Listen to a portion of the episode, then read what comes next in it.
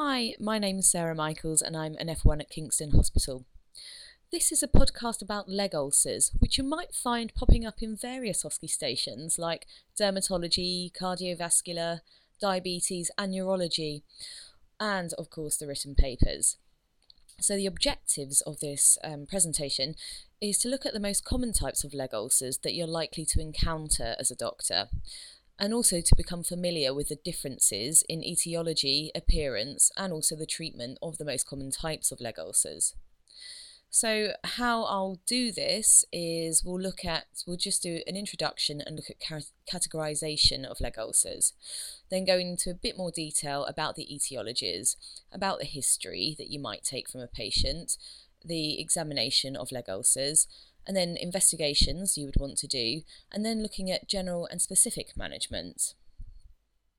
So, just as an introduction, about 1 to 2% of the UK population will have a leg ulcer at some point. It's more, more common in the elderly and more so in women than men. Now, the figure does rise to about 15% in those with diabetes, so it is a big problem. What is particularly problematic is that they do take a while to heal, and 50% of leg ulcers are actually open for about 9 to 12 months, and 8% are open for over five years. So, over the course of that time, you're going to need a lot of MDT involvement. So, the teams that you might be working with, or the team members, would be the community nurse, podiatrists, dermatologists, tissue viability nurses, microbiologists, diabetic foot clinic nurse, GP, vascular surgeons, orthopaedic surgeons, and orthotists. Now, you're not always going to be involved with all those team members. It really does depend on the type of ulcer that you're dealing with. So, ulcer means partial or complete loss of epidermis. Now, there are three main types, and they are venous, arterial, and neuropathic. You can get some other ulcers, such as pressure ulcers, those which come about from trauma, infection. You can get pyoderma gangrenosum in those with, inf- with inflammatory bowel disease. The vasculitides can lead, lead to skin ulcers. Skin cancer, as well, is, is an important differential, and also steroid use. Now, the thing is about categorization of leg ulcers is that very often they are mixed, and uh, most often they are mixed venous and arterial, but usually one type does predominate. So we've looked at the different types of leg ulcers, but you can also categorize them in according to acute or chronic. So acute would be an ulcer that's been there for less than six weeks, and chronic, one which has been there for over six weeks. So let's look at the different etiologies now, and we'll start with venous. So, um, with venous leg ulcers, you usually have a valve dysfunction of the veins. Now, this can be due to, for example, increased um, intra abdominal pressure, failure of the calf pumps, could be congenital varicose veins, and you could get um, people who've had DVTs before are also more prone to venous leg ulcers what happens is that you get stasis of the blood. So fluid then leaks out of the veins under the skin. So with that, you get fibrin leak, red cell extravasation, and hemosiderin deposition. So that consequently leads to hyperpigmentation, which is obviously due to the iron pigments. You can get lipodermatosclerosis, and that's a type of dermatitis which is followed by hardening and then dermal fibrosis, and you can also get atrophie blanche, which is when you have a smooth ivory white plaque and it's stippled with telangiectasia and surrounded by the hyperpigmentation. This eventually leads to ulceration, and you can also get damage to the superficial lymphatics, and it's not uncommon to have peripheral edema. Looking at the etiology of arterial leg ulcers, what you get is you get damage to an artery, and that's that results in ischemia to the skin. So, the sort of backgrounds you might have would be peripheral vascular disease, which is large vessel disease, diabetes mellitus, which is when you get small vessel disease, also something like vasculitis, rheumatoid arthritis, leading to inflammation of the vessels, or even scar tissue compression, such as that what people might get with systemic sclerosis or radiotherapy, and also trauma can lead to arterial ulcers. Looking now at the etiology for neuropathic leg ulcers, um, you might find in someone who has a sensory neuropathy that they then get trauma because you know they can't feel a stone in their shoe, for example, and that leads to trauma over time and the skin doesn't heal. Also, you can get motor neuropathies, um, which can lead to ulcers as well. So, for example, you might get small muscle wasting, which causes clawing of the toes. Um, you would be more likely to see this sort of ulceration in those with diabetes mellitus and also malnutrition, such as vitamin B12 deficiencies. So let's look now at history, and in particular the history of presenting complaint. You would want to ask about onset, the duration, how long has the ulcer been there. Also ask the patients about pain. That's quite an, an important question, and of course you can go back to the Socrates mnemonic for that. You might want to ask them about trauma, and if you suspect peripheral vascular disease, you can ask them about claudication distance. Looking in more detail at the past medical history now, so you'd want to ask them, or you'd want to rule out peripheral vascular disease, hypertension. They might have had a stroke in the past, a heart attack, or angina, or they might have varicose veins, they might have had a previous DVT, and they might have diabetes. Looking now at drug history, are they a steroid user? Also, are they compliant with their medications, such as the oral hypoglycemic agents in diabetes? Looking at social history, as ever, ask about smoking and alcohol. Now, for examination, um, there are various things that you need to bear in mind, such as um, do you need to do a diabetic foot examination? do you need to do a leg neuro examination? If it's venous insufficiency, you want to think about the Trendelenburg test, which is used to determine the site of valvular incompetence. So you would you'd ask the patient to lie down, you'd elevate their leg, you'd empty the veins by um, massaging distally to proximally, and then use a tourniquet to occlude the superficial veins in the upper thigh. Then you ask the patient to stand. Now, if the tourniquet prevents the veins from refilling rapidly, then the site of the incompetent valve must be above this level. You'd also want to think about peripheral vascular disease examination, and then you might want to use a Buerger's test. Now, Buerger's test is basically a test which tells you about the Buerger's angle, and that's the angle to which the leg has been has has to be raised before it becomes pale. Now, in a limb with normal circulation, the toes stay pink even when the limb's raised by 90 degrees.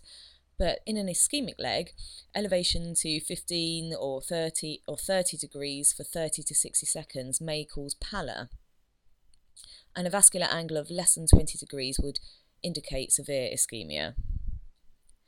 So, now looking more closely at examination of the ulcer itself, you want to see how many ulcers there are, you need to look at the site. How big is it? And what's the base like? The edge, is that even or uneven? Is it deep or shallow? Sometimes you can even see down to the bone. Look at the shape of it, as well as the colour. And look for corresponding edema. There might be eczema. And you might see signs of um, other vascular disease signs, such as um, that poor peripheral pulses, shiny legs with no hair, which are very cold. You'd want to test sensation for looking at problems with neuropathies and also look for signs of infection like discharge or lymphadenopathy. So, now looking at clinical assessment, the way I want to do this is just to compare how um, you would assess each type of ulcer. So, comparing venous with arterial and with neuropathic ulcers. So, in terms of history, with venous ulcers, you would you might find obesity, immobility, varicose veins, or someone who's previously had a DVT. In those with an arterial leg ulcer, you would find that they might have intermittent claudication, a history of hypertension, diabetes, or ischemic heart disease, and they might be a smoker. In those with neuropathic ulcers, you might get a history of numbness, a sensory neuropathy, again diabetes pops up here, and maybe even a family history of these types of ulcers. Looking at the leg itself, in a venous leg ulcer, it would be, the skin would be pigmented, there'd be varicose veins, and the leg might be swollen and hot. In arterial leg ulcers, the leg might be shiny, hairless, cold, pale, parasthetic, and it would have diminished pulses. In neuropathic ulcer, when you look at the leg, you might see joint destruction. Now, looking at site, with a venous leg ulcer, it tends to be more the medial aspects of the gaiter area, and that's sort of mid calf to just below the malleoli. In an arterial ulcer, the site would might be somewhere like the lateral malleolus, the toes, or the dorsum of the foot, somewhere where there might be a poor blood supply. In neuropathic leg ulcers, the site might be the heel, it could be the metatarsal head, or pressure points. Now, looking at the size, arter- um, venous leg ulcers, sorry, can be very large. Arterial ulcers tend to be small, as do neuropathic ulcers. In terms of the base of the ulcer, with venous ulcers, they're usually superficial with a sloughy exudate over granulation tissue. When you compare that with arterial ulcers, the base tends to be quite deep and it's dry and dark, and you see few signs of healing. The base of a neuropathic ulcer, well, I mean, you might even see the bone, it tends to be very deep. Now, looking at the edge, so with venous leg ulcers, you look for an irregular and sloping edge, and there might be areas of repeated healing and also exacerbation as well. The edge of an arterial ulcer tends to be well defined by contrast and it's often circular and it looks sort of punched out. Neuropathic ulcers, the edge is usually surrounded by thickened skin. And then you might want to um, assess sensation. So, venous leg ulcers tend to be painful and they're relieved by elevation. Arterial ulcers are also painful, but con- in contrast to venous ulcers, they're actually relieved by hanging the leg over the side of the bed, or rather, the pain is relieved by doing that. Neuropathic ulcers, by contrast, are relatively painless. So now looking at investigations, and in the um, the Podmedics way of doing this, we look at cultures, bloods, imaging, biopsy, and then functional tests. So in terms of cultures, obviously swab the site. For bloods, think about doing FBC, C reactive protein.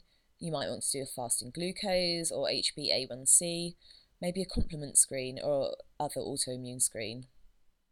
For imaging, um, you might want to do CT angiogram if you suspect arterial ulceration. And then we could do biopsy, especially in a in an ulcer that's not healing. So you might want to biopsy, for example, atypical areas. And then the, the functional test, which we all need to know how to do, is the ABPI, the ankle brachial pressure index. So, just looking in a bit more detail at the ABPI, it's where you measure the brachial blood pressure in the usual way, but on both arms. And then you inflate the blood pressure cuff around the lower calf muscle just above the ankle joint, and you put a Doppler ultrasound probe over the dorsalis pedis artery and then also the posterior tibial, artery. And the higher of the two pressures in either the DP or the PT artery is conventionally taken as the ABPI numerator, and the higher of the two brachial pre- pressures as a denominator.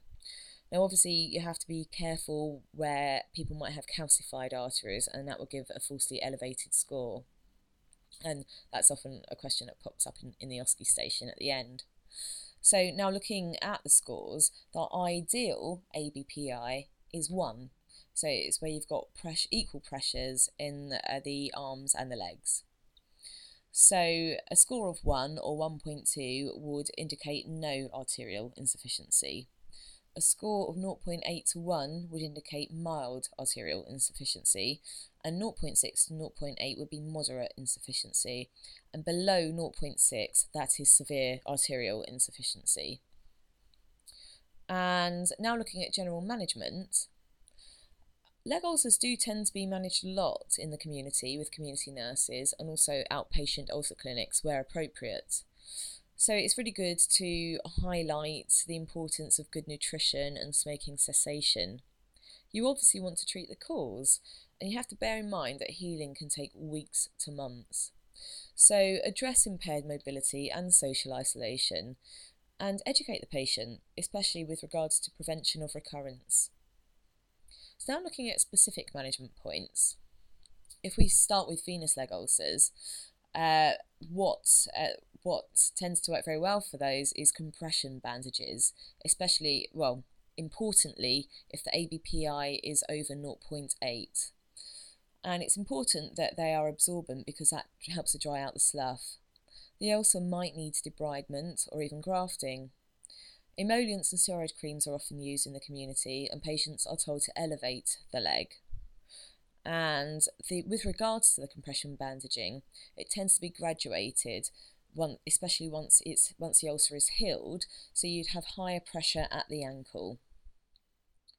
With arterial ulcers, you want to address the vascular risk factors. So we're speaking, we're talking about lifestyle and medical issues. Give appropriate analgesia and you might need to refer to a vascular surgeon to consider bypass or angioplasty. Compression and elevation is contraindicated in arterial ulcers, and it's really, really important that you know this. Now, the complications of arterial ulcers tend to be gangrene and might lead to amputation. For the specific management of neuropathic leg ulcers, you might need a diabetic foot team referral if the patient has diabetes. They need very careful foot care. And again, they also might need surgical debridement and also antibiotics because with neuropathic leg ulcers, osteomyelitis is quite common. And then obviously, you want to treat any coexistent vascular disease.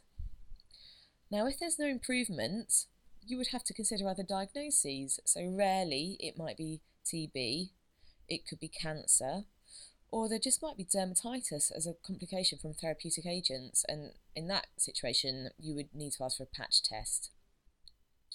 Send swabs of slow healing ulcers. The patient might have MRSA colonisation, or strep, or Pseudomonas cellulitis. Importantly, refer to dermatology, and they would they might want to consider a biopsy because there could be malignant change or an underlying carcinoma and slow to improve leg ulcers might need curettage or skin graft. So, in summary, leg ulcers are really common, especially in your dermatology placement, but they also feature in endocrinology, vascular, and neurology placements. So, know the three most common etiologies and the basic examination, history, and investigation principles of each. Thank you very much.